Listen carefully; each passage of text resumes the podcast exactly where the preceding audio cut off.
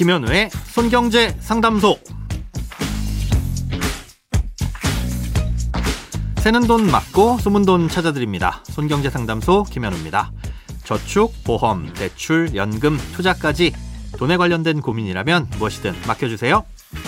오직 당신만을 위한 맞춤 상담. 먼저 오늘 사연 만나봅니다.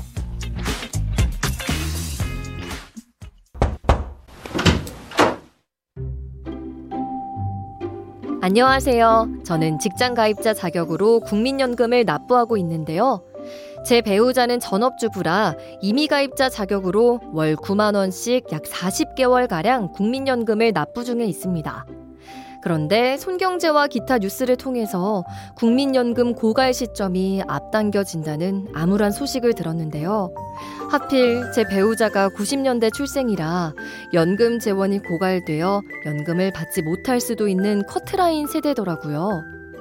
저야 직장 가입자니까 어쩔 수 없이 내야 하지만 배우자의 이미 가입 국민연금까지 계속 납부하는 게 맞는 건지 고민이 됩니다.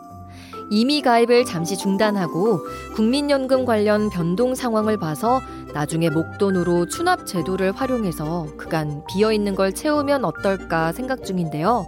이렇게 해도 큰 이익은 없는 걸까요?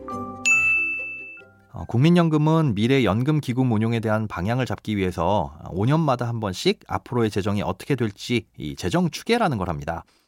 최근 이 재정 추계에 대한 결과가 발표됐는데 지난 5년 전 예상했던 것보다 고갈 시점이 2년 앞당겨져서 2055년에 기금이 완전히 소진되는 것으로 나타났죠. 때문에 많은 분들이 걱정을 하시기도 하고 또 이에 대해서 90년대생들은 연금을 전혀 못 받을 수 있다는 식의 다소 자극적인 보도들도 많이 나오고 있습니다. 하지만 기금이 고갈될 경우 진짜 연금을 못 받는다고 가정하면 90년대 특정 세대들 뿐만 아니라 그 전에 연금을 받고 계시던 분들도 못 받게 되는 문제를 겪는 건 마찬가지입니다. 재정 추계를 하는 근본적인 이유는 고갈되니까 못 드립니다 하는 게 아니라 미래에 대한 준비를 하기 위한 것이고 또 투명하게 공표해서 사회적인 합의를 도출하기 위한 목적입니다. 그래서 지금도 연금개혁특별위원회라는 게 만들어져서 논의를 진행 중인 거고요. 지금은 60세까지만 가입하도록 되어 있는 나이를 뭐 상향한다거나 연금 보험료를 더 많이 내는 쪽으로 하는 등의 여러 가지 방안들이 나오고 있고 또 늦어도 10월 전까진 구체적인 내용이 나올 것 같으니까 관심을 갖고 지켜보는 것이 좋을 것 같습니다. 어찌됐건 걱정되시는 마음에 이미 가입을 중단하고 그 돈을 잘 굴리다가 나중에 상황을 봐서 한꺼번에 내는 게 어떨지 생각 중이라고 하셨는데요. 여기엔 몇 가지 고민해 봐야 될 부분이 있습니다. 예, 국민연금 추납제도는 간단히 말해 과거 납부하지 못했던 기간에 대해 한꺼번에 납부하고 그만큼의 기간을 인정받는 제도입니다. 아, 그런데 이렇게 한꺼번에 내서 인정을 받을 수 있는 기간은 최대 119개월, 약 10년치 정도입니다. 예, 그러니 그 이상의 기간 동안 중단해 놓는 선택은 좀 어렵겠죠. 예, 그리고 중단한 상태에서 그 돈을 어떻게 굴리느냐도 중요할 겁니다. 또 한 가지는 이 추납을 하면 기간을 인정받을 수는 있지만 동일한 소득 대체율을 적용받지는 못한다는 점입니다. 소득 대체율이란 생애 평균 소득 대비 몇 퍼센트의 연금을 받는지를 나타내는 건데요. 예를 들어 소득 대체율이 50%라면 소득이 100만 원인 사람이 40년 동안 국민연금을 납입했을 때 50만 원의 연금을 받을 수 있다는 뜻입니다.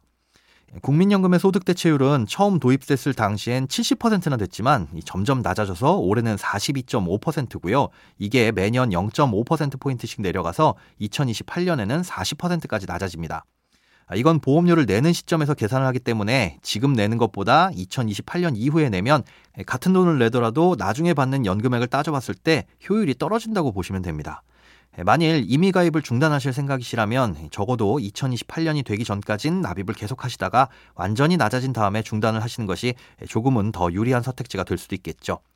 하지만 지금 논의가 되고 있는 내용 중에 이 소득 대체율도 조정이 필요하다는 말이 나오고 있으니까 이 역시도 좀 더 지켜보고 판단을 하시는 게 좋을 것 같습니다. 크고 작은 돈 걱정 혼자 끙끙 앓지 마시고 imbc.com 손경제상담소 홈페이지에 사연 남겨주세요. 검색창에 손경제상담소를 검색하시면 쉽게 들어오실 수 있습니다. 여러분의 통장이 활짝 웃는 그날까지 1대1 맞춤 상담은 계속됩니다. 돈 모으는 습관 손경제 상담소 다음 주에도 새는 돈 맞고 숨은 돈 찾아드릴게요.